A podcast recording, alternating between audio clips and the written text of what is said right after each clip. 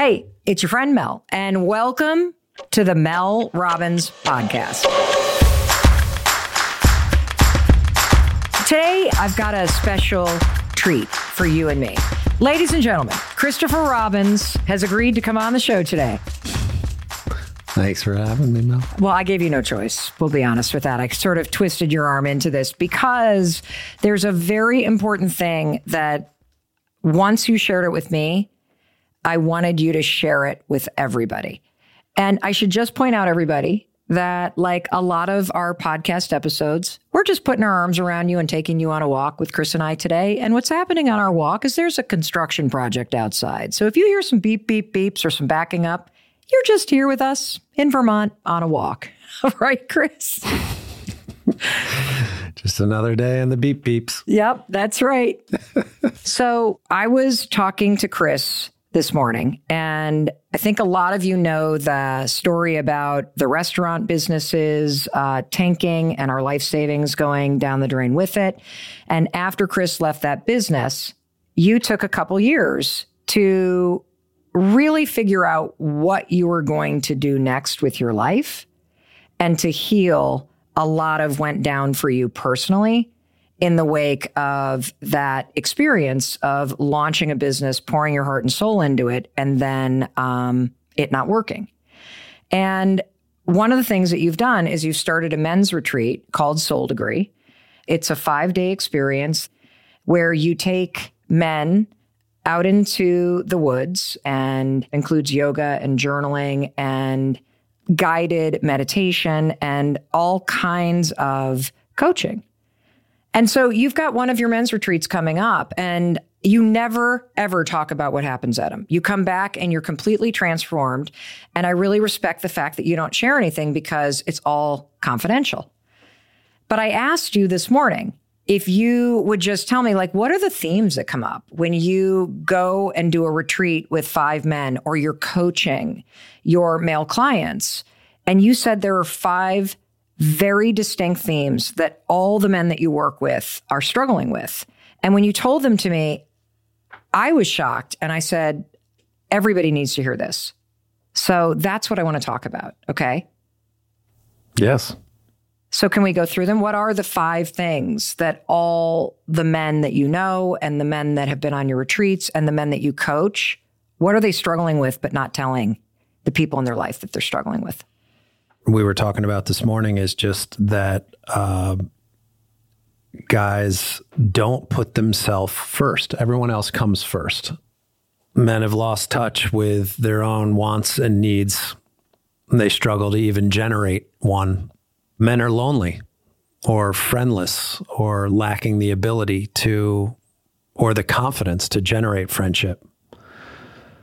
There's an obligation to make money for everyone or be the provider, be the protector, whatever that entails. And men often do not feel good enough. And men are seeking a deeper, more meaningful life. Well, that's a lot that's on every guy's mind. How about we dig deeper into these five things and take them one at a time? So, the first one, Chris. Everyone else comes first. And that manifests or shows up often, at least with many of the men that I've engaged with, is them losing complete sight of what they need or want for themselves, just because they're the muscle of looking out for themselves is completely lost and it's all about everyone else. When you first shared that in the kitchen this morning, I looked at you with like my eyes crossed because I had never in a million years thought that a dude feels like everybody else comes first because every woman that I know says that everybody in her life comes first. And so it never even occurred to me that the guys walking around feel as though everybody else in the family or with their roommates or with their significant other that they come before them. I think they're putting what they perceive to be the needs of the people around them first which means they're pouring themselves into work or you know other obligations if you will and you know i have guys that have come on retreat and they haven't really even conceived of a hobby much less what's important to them. You also explain that you have this exercise that you do with your coaching clients and that you guys do on retreat that really illustrates what you're talking about. Can you explain that? I've asked guys to take out a piece of paper and write down specifically what they want and need, and many just draw blank, can't fill the page. Nothing? No, they actually have to step away from the exercise and even give it a day or two before they really feel like, hmm, haven't really thought about that before. That's a layer deeper than I think what most women struggle with. Because I think at least the women that I talk to and my friends and listeners to this show that write in, you have a sense of what you need to do to put yourself first. You have a sense of what you want in terms of your own needs, and there's a longing for it. But to have an experience of life where you have so put everybody else before you that you don't even know or feel like your needs matter enough that you can't even put them on a piece of paper? Wow. That's a lot.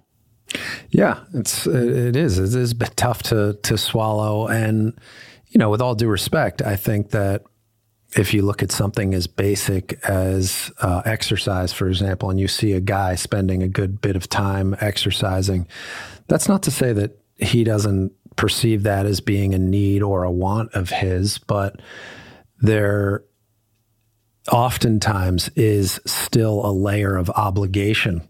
I got to look good for my wife or my husband. There's a gotta, have to. And so I'm not sure that can always fall in the appropriate category of genuinely what do I need to feel good about myself and my life. What's the second one? I think people are. Um, I'm not sure if I'd say explicitly they're lonely, but they're they're many are friendless or have lost their way in developing friendships the muscle has weakened as they have poured themselves into things like work and family and God forbid they're running into health problems. I mean, all of these things sort of take precedent to cultivating real deep friendships. And so, particularly when you hit your 40s, 50s, I think you really have to work extra hard at cultivating and building friendship. Hmm. Maybe there are people in your life that have been around since middle school or high school or college, but outside of that, uh, especially if you're somebody that's moving or changing jobs for that matter, it can be really disruptive and be a major roadblock and then subsequently just an excuse. And then all of a sudden the guy wakes up and is like, yeah, I don't really have a whole lot of friends around me. Wow.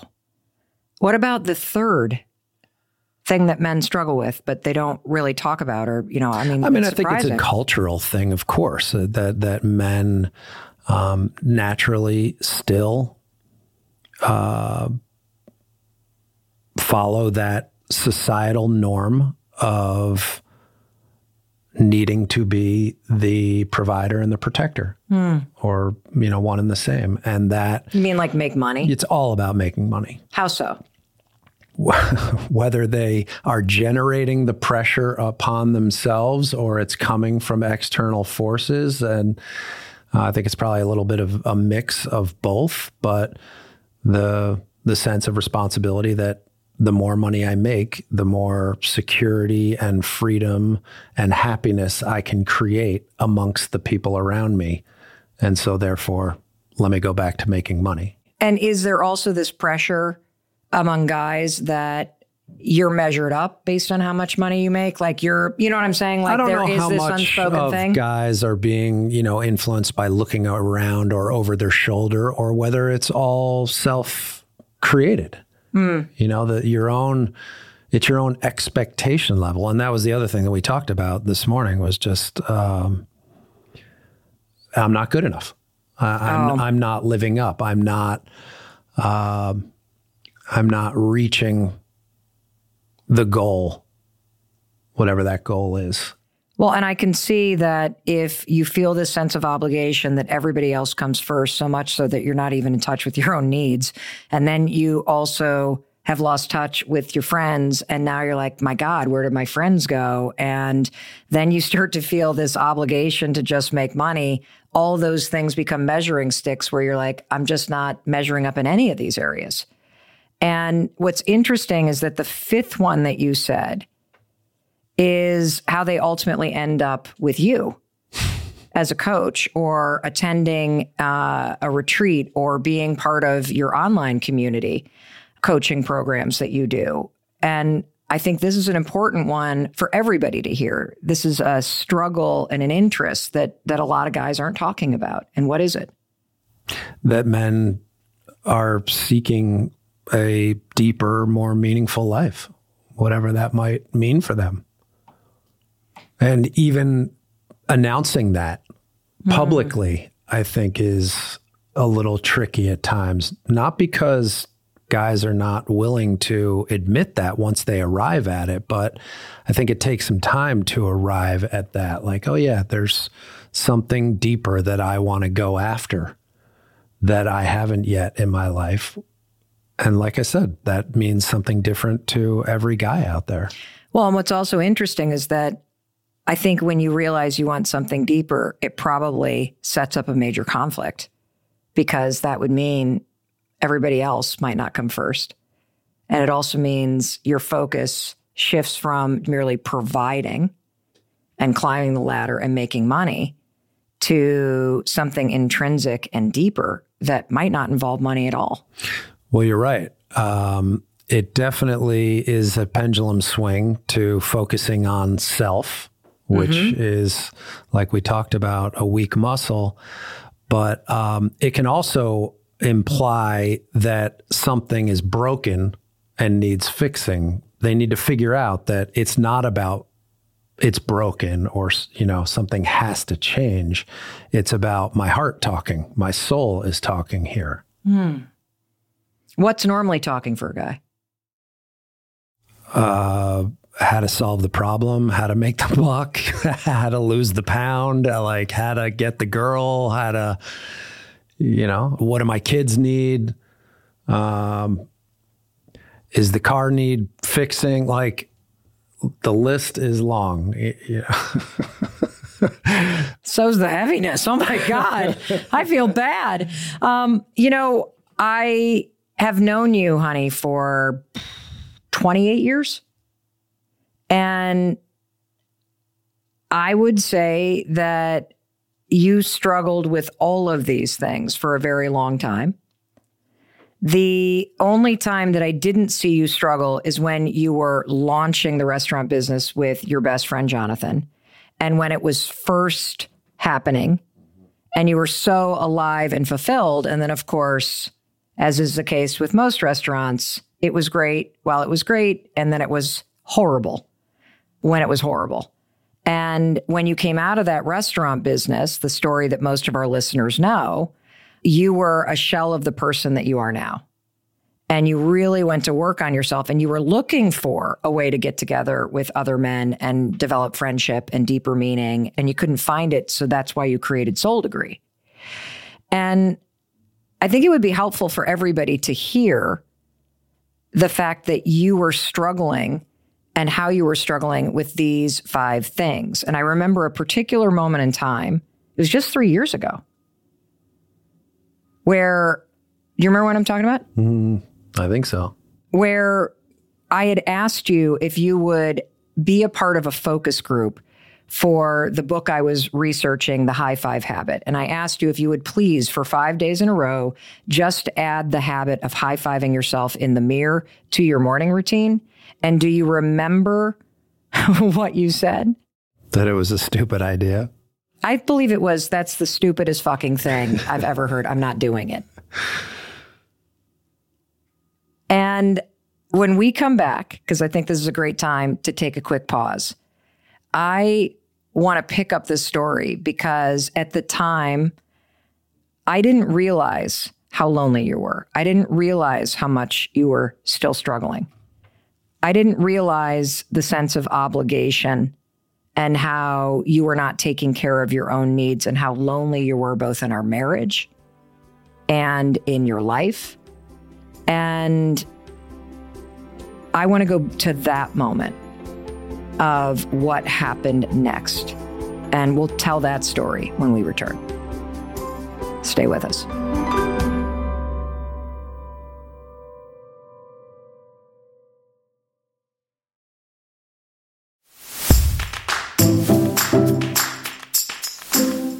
Welcome back. I'm here with my husband, Christopher Robbins, who's also the founder of the men's retreat Soul Degree. And we're talking about the five silent struggles that men have and how knowing about them will help you support the men or anybody in your life who identifies male. I just asked Chris if he could go deeper into how these five silent struggles impacted him. And so we're going to go back three years to a moment in time where I was researching the high five habit, which is just adding a high five in the mirror to yourself as part of your morning routine. I was in the middle of researching it. We had all these focus groups, and I had asked Chris if he would please participate in the focus group and high five himself in the mirror every morning as part of his morning routine. And he said, NFW. well, you did have a very deliberate, I'm not doing that. Yeah, I, I immediately thought it was the dumbest idea ever. Let's go to the mirror. Let's high five ourselves. And this is going to solve all problems. well, I don't, I'm not saying it's going to solve all problems, but I know based on the research and I know based on the testimonials of uh, 175,000 people that are so profound that when you take on this habit, it has a shocking impact on your brain and how you see yourself and the person in the mirror. And that kicks open a door to an entirely new possibility. And, you know, we're laughing, but when I kept pushing you, because I'm like, dude, you're my husband. I need you to try this. I want you to do this for five days you shared with me something that I didn't know. And the real reason why you thought this was stupid when you dug a little deeper, it was really sad. And honestly, it was scary to hear as your spouse. So, would you share with everybody sort of the deeper insight as to why you had that reaction? I think uh, at the time, I related to the idea of a f- high five to myself as being encouragement, the idea that you would high five yourself to uh, inspire forward action.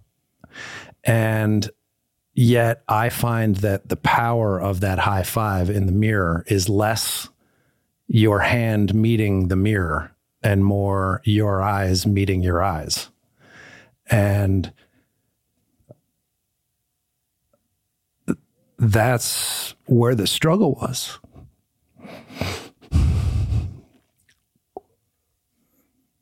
Because when I took that challenge on, I remember really uh, the high five was easy. The looking at myself in the mirror, that was not easy. Why? Can I hold your hand?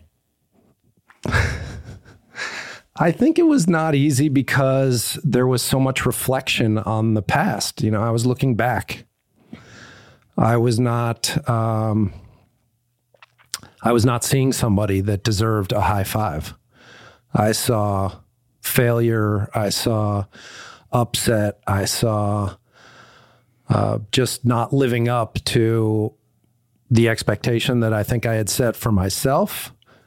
Um, and I'm sure that society's expectations were also influencing that. But just where I was at the time, uh, I I didn't I didn't feel like I deserved that high five. So I I think that that was probably the the underlying reason why my reaction to the idea of doing it was this is stupid. When the truth is that I was I was I was not happy with myself and didn't think uh, a, a high five was was deserved.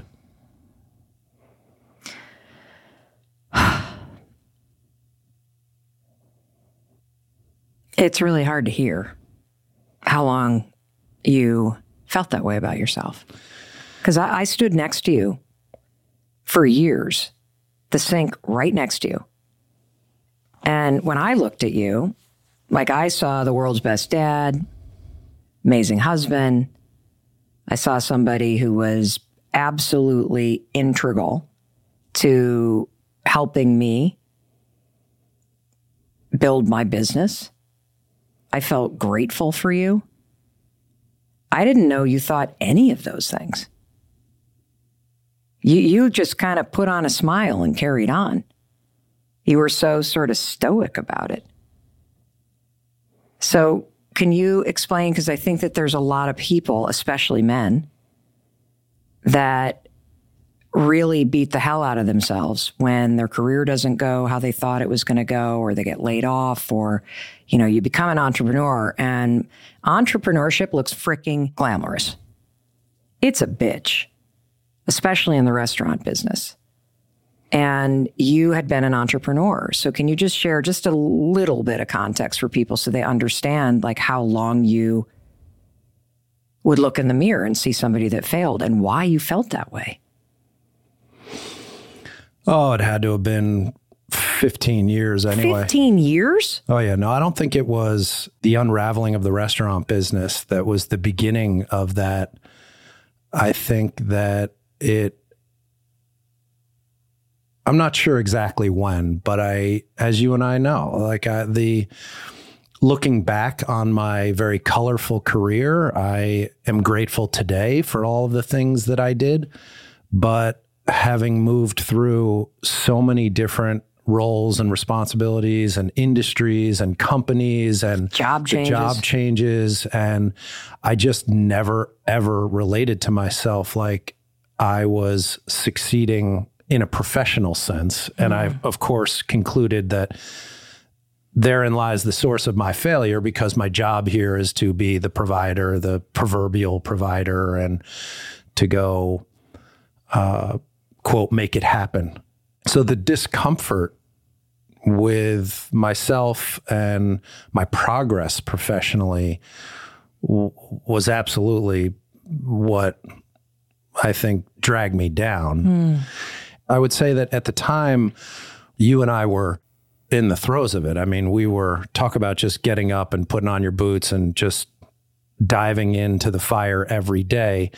There wasn't, at least just didn't seem like there was a moment to actually stop and acknowledge the good. And quite frankly, you weren't acknowledging me like that. You might have seen me as a good husband or father or you know, business partner, but those words weren't being shared between us. And so naturally, I didn't get that reinforcement verbally from you. Mm.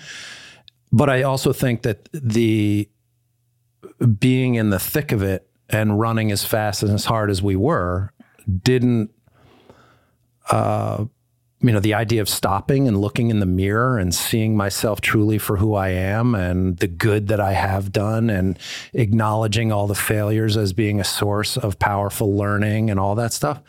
Fuck that. Like I wasn't, uh, I wasn't, and that's why I say I think the hardest part was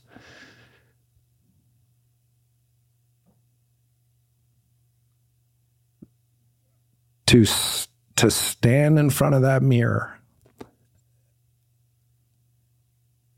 and see your whole self.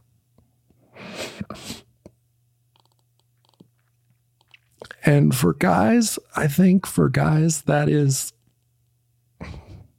for many, borderline feels impossible because that's what we do. We just get up, put the boots on, and go, okay, you know, Mel needs something, the wife needs something, the kids need something, the the employer needs something.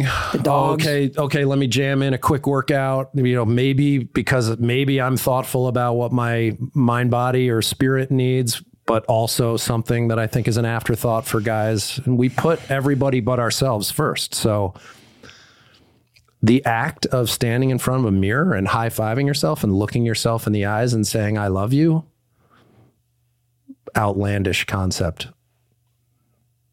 But hugely, hugely important. And it doesn't happen unless you're sort of willing to really stop and slow down and and consider that you you matter more than your wife, your kids, your employer, the rest of it. And I think that's part of what has I think maybe over the years dragged me down was paying zero attention to me. Hmm. And paying all the attention or so I felt on everybody outside of me. And providing and trying to prove that you were successful and trying to earn money and live up to also your dad's expectations. Yeah, well, that's, I mean, if you really want to go back to the root of it all, we could be here all day. But yes, even just the basics of putting on a suit and tie and packing a briefcase and catching a train and working in a sky you know, a high rise in Manhattan. All of those things were just visual cues of what I thought I should be doing. None of which, of course, played out other than the occasional suit until until ties and the rest of it flew out the window. But just I wasn't I wasn't being like my dad, which is what I thought I was supposed to be mm. doing. Mm-hmm. So you get really emotional when you talk about looking at yourself in the mirror. And I want to hear you talk more about that because the challenge of simply standing in the mirror and looking in the eyes, I agree with you. That's the hardest part of adding this habit to your morning routine. Just put the toothbrush down and be with the person in the mirror. Look them in the eyes and don't see a reflection, see a human being who needs you. That half of men and women can't or won't look at themselves. And it's a good point because you can, uh, it sounds weird, but you can look right through yourself in the mirror. Yes. Versus actually seeing yourself. Yes. And if you aren't looking through yourself, a lot of us look at all the things we don't like. Mm-hmm. And so even gazing at ourselves is an act of self criticism because we're like, I hate my this, I hate my that, my, you know, neck is saggy. And, um, you know, you have since done tremendous amount of therapy. You are in the middle of getting your master's in spiritual transpersonal psychology. And you've been leading retreats with men called Soul Degree for four years, Chris. And there's a lot of emotion that comes six. up for you. Six years, sorry, six years. Terrible wife. Can I get a high five? Cheer me on, even though. Thank you. Don't let go of my hand. I don't want to hold your hand. Um, you have been in the presence of so many men. And you've even had Oakley reach out to you and had you counsel some of his friends through anxiety and through issues. And I know there's a lot of emotion there. So, you know, can you like just speak to the men and the boys that may be listening or to the people in their lives that love them about what you've witnessed, about the importance of being able to look yourself in the mirror and learn how to take actions to truly support and love yourself, and that this is a very foreign concept for boys and men. I often talk about soul degree as being a space that I hold for men that allows them to slow down. When the truth of the matter is, it's in the slowdown that all of those beautiful things can take place. And I, I think that the the reason why there's a lot of emotion there for me, particularly with guys, why there is a lot of emotion is because in my experience in sitting with men,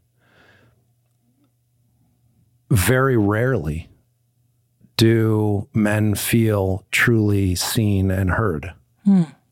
on an emotional level. Yes. And even in just everyday real life. I'm so happy you're here. Um, we have to take a short break to hear a word from our sponsors, but when we come back, I want to go back to the mirror and hear more about that experience when you first started looking yourself in the eye and trying this high five habit.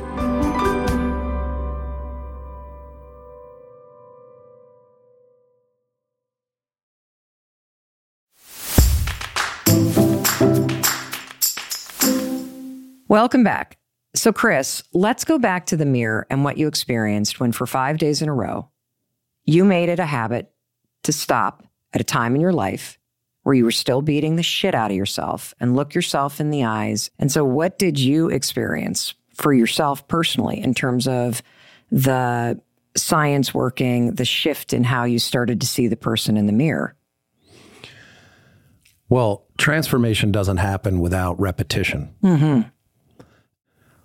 I know you call it the high five habit, but it's one of those things that doesn't, it almost feels elusive in terms of becoming habitual.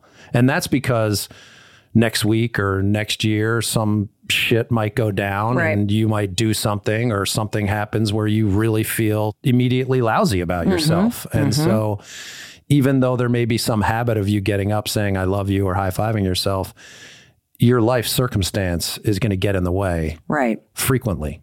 Correct. Just like with exercise or drinking your water or getting a good night's sleep. But when you come back to that moment, I'll tell you something. I look at myself differently. And I know you do too. And so the importance of this, because it is something that most of us don't do. I think we casually slip into the subconscious where we're beating ourselves up and we're on autopilot. And every time you pass a mirror, you have a chance to look yourself in the eyes and see a person that is worthy of celebrating, of cheering for, of believing in simply because you're here. That to me is the power of this. What is the power of it for you? The looking in the mirror and the acknowledging of myself. It's rarely like, okay, you got this. You know, all right, your next meeting or your next whatever. I think one last thing I want to say to the men out there, any man who feels a sense of failure or that they haven't lived up to their own expectations or those outside of them. Any man who's been battling with or has battled with addiction or depression or any of these things that drag us down, hmm. I strongly encourage you to start with you and to begin with forgiveness. Not always so easy, but without a doubt, I know from my experience, not just me personally, but being in the company of lots of men, that we are all working our ass off to do the right thing. And while we don't always believe that the results live up, Uh, it's in the forgiveness and the starting with yourself and the self acknowledgement. And I want to go back to what you said in the very beginning, because I know that we're going to get a ton of questions, Chris. How? How do I begin that? One step that you could take today is trying this habit of even just looking yourself in the mirror. But I I'm shocked that I'm even saying this given my initial reaction to the high five habit. But I agree.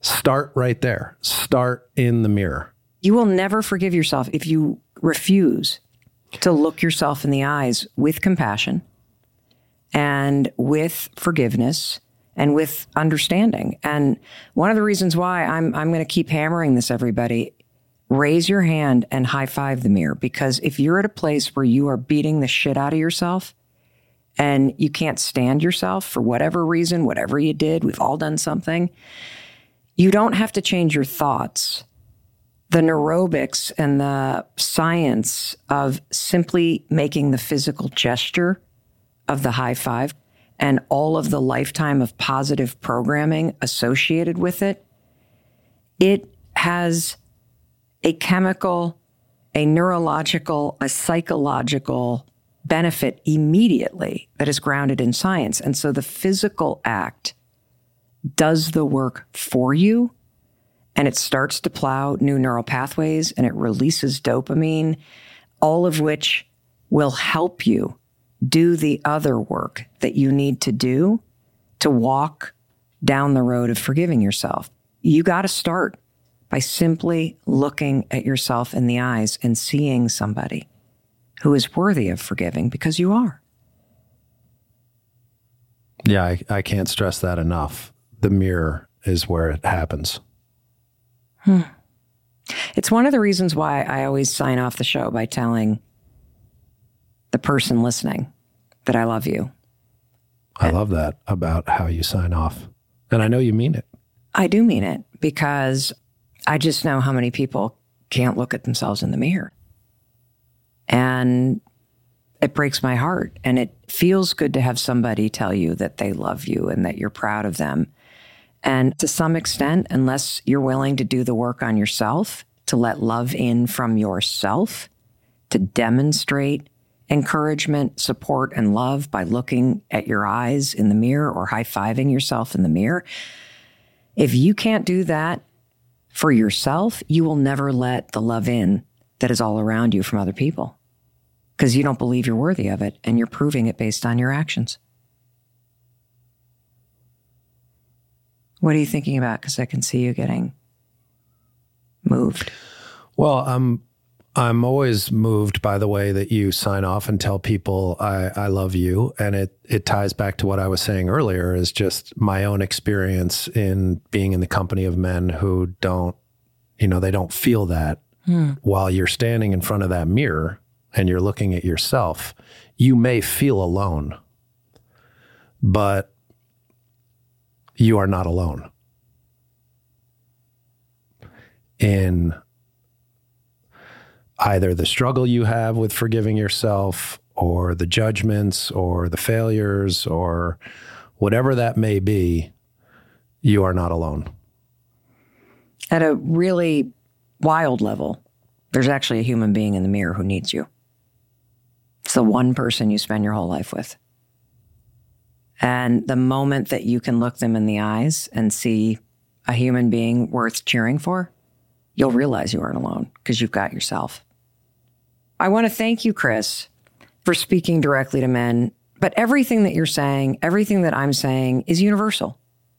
And I do think it's important, though, for men and boys and people who identify as male that you hear a male voice saying these things.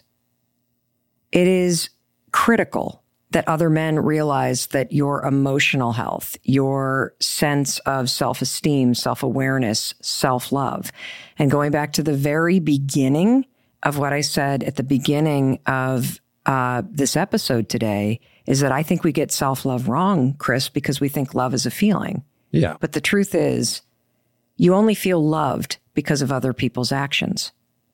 And when it comes to learning to love yourself, you have to start with the actions. Actions that demonstrate love. And when you are able to stand in front of a mirror and look yourself in the eyes, that's an act of love. When you're able to bring compassion and understanding to the person in the mirror, and you see somebody that's trying, and you see somebody that has regrets, and you see somebody who still has an incredible life to live and is worthy of love, that's an act of love. When you raise your hand and high five yourself, that's an act of love.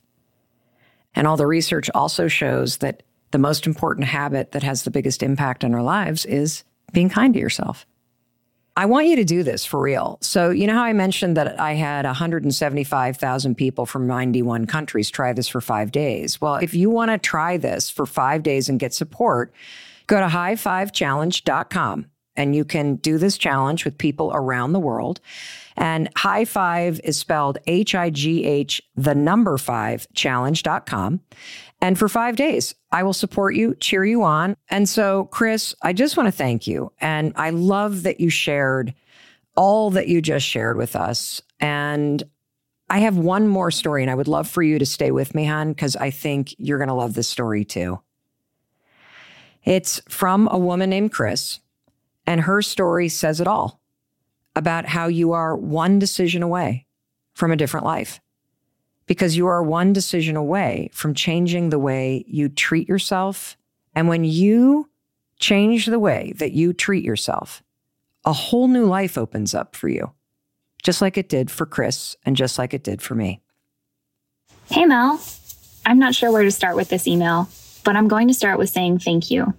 You've helped me gain my identity and life back. Buckle up, it's a long email. My name is Chris. I'm 35 and from the United States. Back in 2019, my life was falling apart at the seams, but quietly. I was doing the best I could to manage with the tiny amount of tools I had, but starting in 2020 through the beginning of 2021 were the worst times of my life to date. All that I had worked for in my life and sacrificed to build, the life that I always had dreamt and wanted, was ripped from me, and there was nothing. Mel, literally nothing I could do to stop it. And then I went AWOL. I went from being a confident, fit, happy, joyful, positive, and full of faith wife, friend, sister, and daughter to something unspeakable. I adopted unhealthy coping mechanisms to numb my emotions. I got lost in TikTok, wasting hours of my life. I was bitter, angry, brokenhearted, and crushed at spirit. I started getting stuck in what I now know is rumination and the pounds stacked on, one after another, along with the shame, guilt, and disgust. At some point, I didn't know what weighed more the shame and guilt or the literal 35 pounds that I've put on. The spaces I once felt safe and fulfilled in were no longer safe because my mind, my anxiety mind, she came with me everywhere. Her name's Patrice. I named her. And she wanted to make sure I knew how horrible I was in every moment of the day. How could you make mistakes? You deserve this hurt. You're a disgusting person. You really don't have friends. No one really likes you. They just use you and leave. And on and on this went. I couldn't even look in the mirror. At some point, the panic attacks started. I'm talking full blown, intense attacks where I shake, rock back and forth, and smack myself. I would keep these attacks away from my family. And Mel, at this point, my brain told me, no one loves you. No one. So you might as well not be here anymore. And it was so loud all the time. There was no reprieve until at night when I would open a bottle of wine and have some at dinner. And even in my sleep, I would wake in panic attacks. On my way to work one day, I thought, while trying to suppress an attack I could feel coming on. I can't keep living like this. I hate the person I see back in the mirror, and all I see is the damaged person and the damage that's been done to me over this last year. I started to pull out my phone to see if I could find something to help. And what did I find? A podcast. But it wasn't yours, but one you were being interviewed on, and it changed my life. I was in the middle of cleaning a glass slider door, and you said, Go look at yourself in the mirror and give yourself a high five. I stopped everything. I walked into the house and looked into a huge round mirror on my client's wall and just started to stare at myself while I listened to you speak. I raised my hand, high fived myself, and the tears came rolling down. And in that moment, a new life began. The spark was small, but profound. I have re listened to the high five habit at least four times. My healing journey started in December of 2021. I got myself into therapy. I've been doing tons of research on anxiety, depression, trauma, ADHD, and PTSD. So I can understand what is happening in my brain. But Mel, I wouldn't be here today writing this email had I not stumbled upon you and all the good you put into this world. Although now, I think after listening to your episode on synchronicities, It wasn't by chance. On that day that I first met you, I was done. And I had no more fight in me and was ready to call it quits. But today, I can say I'm a different person. And I'm me again. And I owe a lot of that to my big sis, Mel Robbins. And if anyone hasn't told you today, Mel, I love you and I believe in you.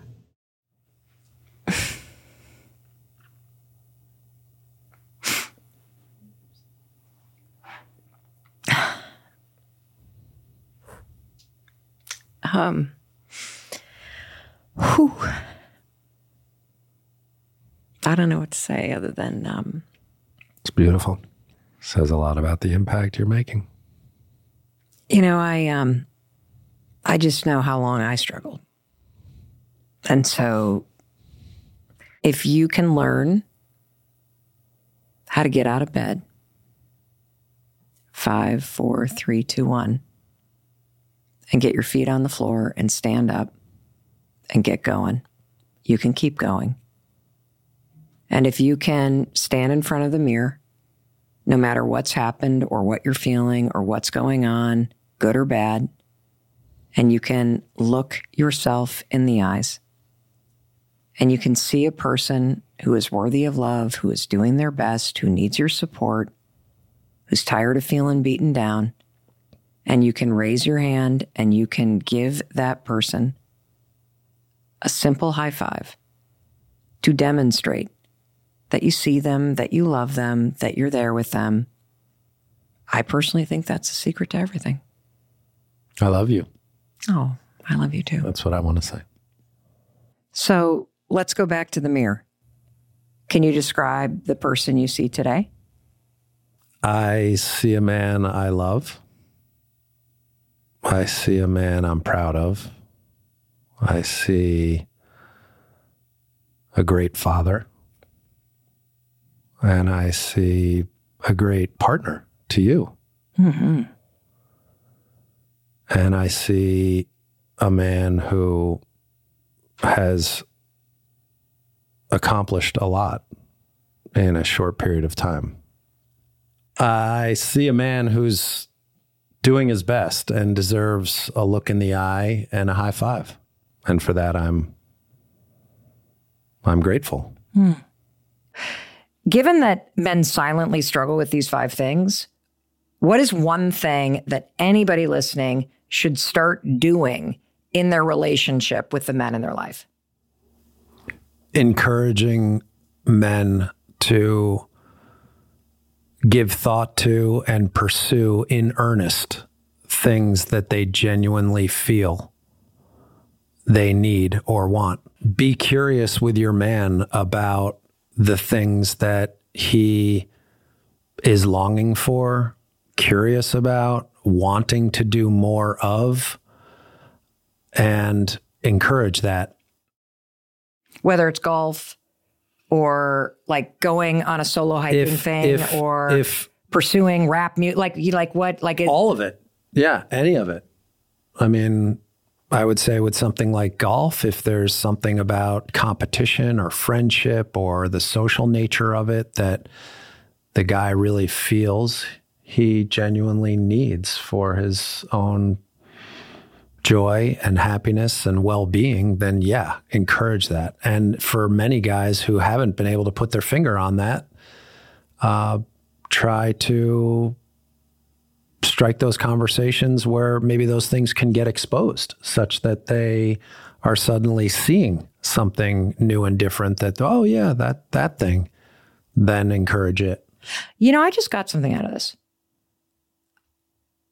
because i didn't know that you felt deeply like everybody else comes first.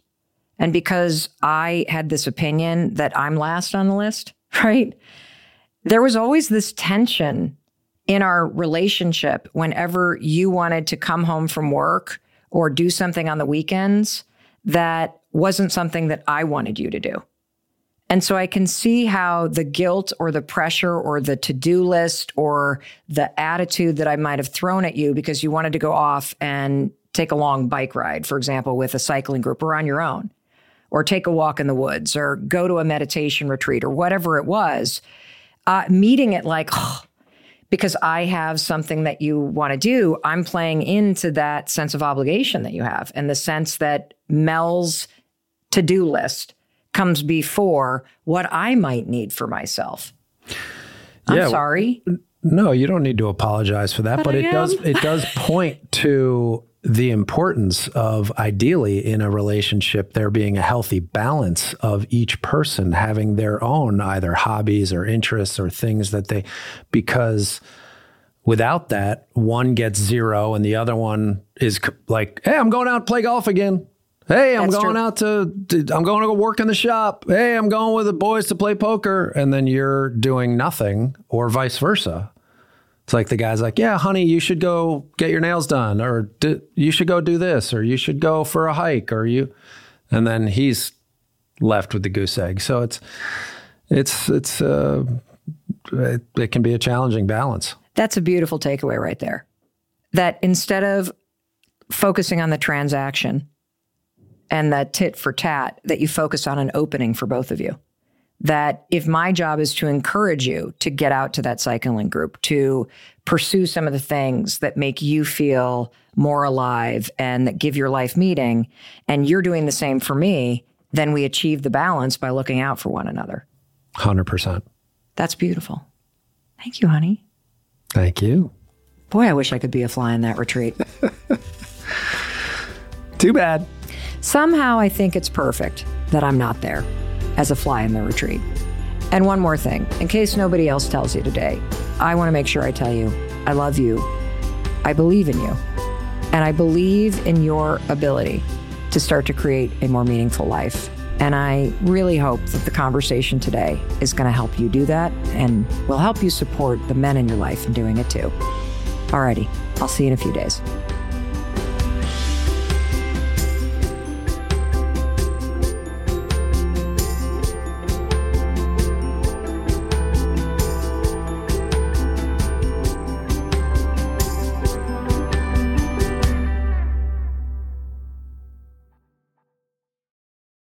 Okay. ready? I'll Let's do go. my High five. best. That was a shitty high five. One more. Oh, I love you, babe. Why are you rolling your eyes? I'm listening to you set the table. Let's go. Okay. Hey, it's your friend Mel, and welcome to the Mel Robbins podcast. How am I starting this? You better be good. Something like this. Okay, here we go. Hey, it's your friend Mel, and welcome to the Mel Robbins podcast. That sounded weird. hey, it's your friend Mel. Oh my God. Hey, hey, hey. here we go.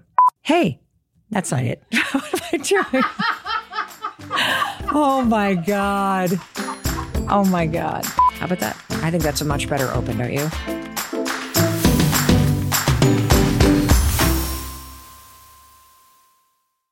Oh, and one more thing. And no, this is not a blooper. this is the legal language. You know, what the lawyers write and what I need to read to you. This podcast is presented solely for educational and entertainment purposes. I'm just your friend. I am not a licensed therapist, and this podcast is not intended as a substitute for the advice of a physician, professional coach, psychotherapist, or other qualified professional. Got it? Good. I'll see you in the next episode. Stitcher.